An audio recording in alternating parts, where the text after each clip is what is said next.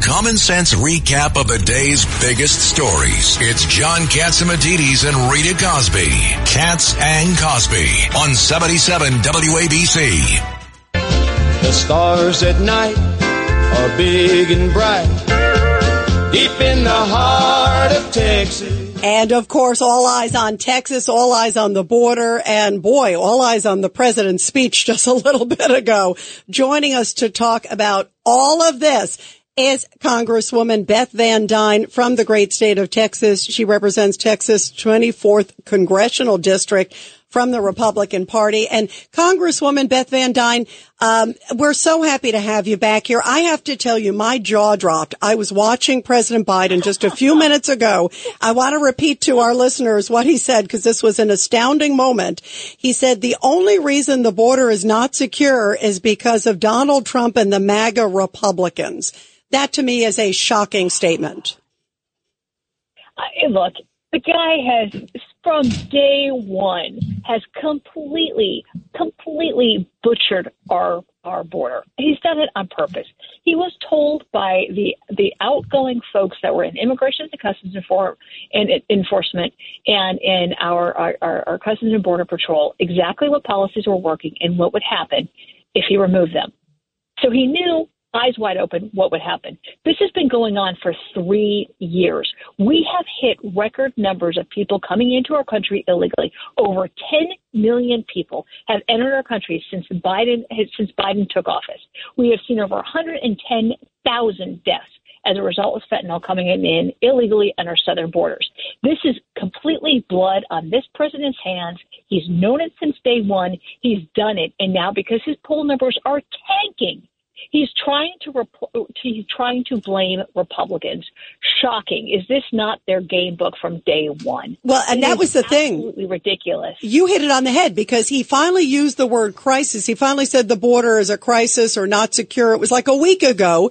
The only crisis seems to be the fact his poll numbers are plummeting, and he's seeing it's the number one issue for Americans. This to I me is so transparent. Be the number one issue in the election. Uh, uh, next week on, on Tuesday.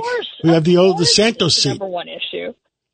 And, and, and, the number one and issue. I, I, how does he expect Governor Abbott, if he has to keep his constituents safe, how do you keep them safe? If he care, and this is a good point. And if he cared about, you know, protecting the borders, why is he suing the state that is trying to do the job that the federal government refuses to do? The state of Texas has had to put in five billion dollars to try to fight the 10 million Im- illegal immigrants who've come in, 40% of which, by the way, have crossed into Texas border.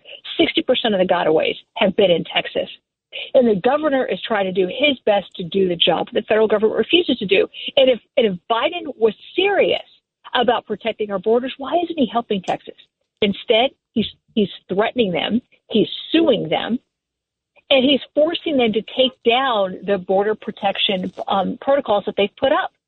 That does not sound like a president that has any interest in our national security at all. And it does not sound like a president that wants to support the Republicans in, in, in helping secure our borders. Instead, he's asking for literally billions of dollars more than the Trump administration ever had. And yet the Trump administration was doing the job. If they had a thousand crossings in a day, that was considered a disaster and they went after it.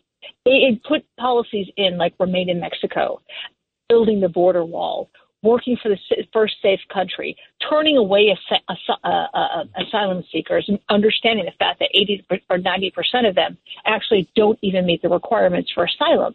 That is what happens when you have a serious administration that's looking at national security. From day one, the Biden administration took those policies off the table, understanding what the ramifications were going to be, because they wanted to have 10 million people enter our country illegally. They wanted to reimagine what our country was going to look like. And quite frankly, they're excited for what the future brings, assuming that those people are going to be able to vote Democrat and that you will never see another Republican president or another Republican led Congress ever again. You, you feel that's plan, that's the real reason?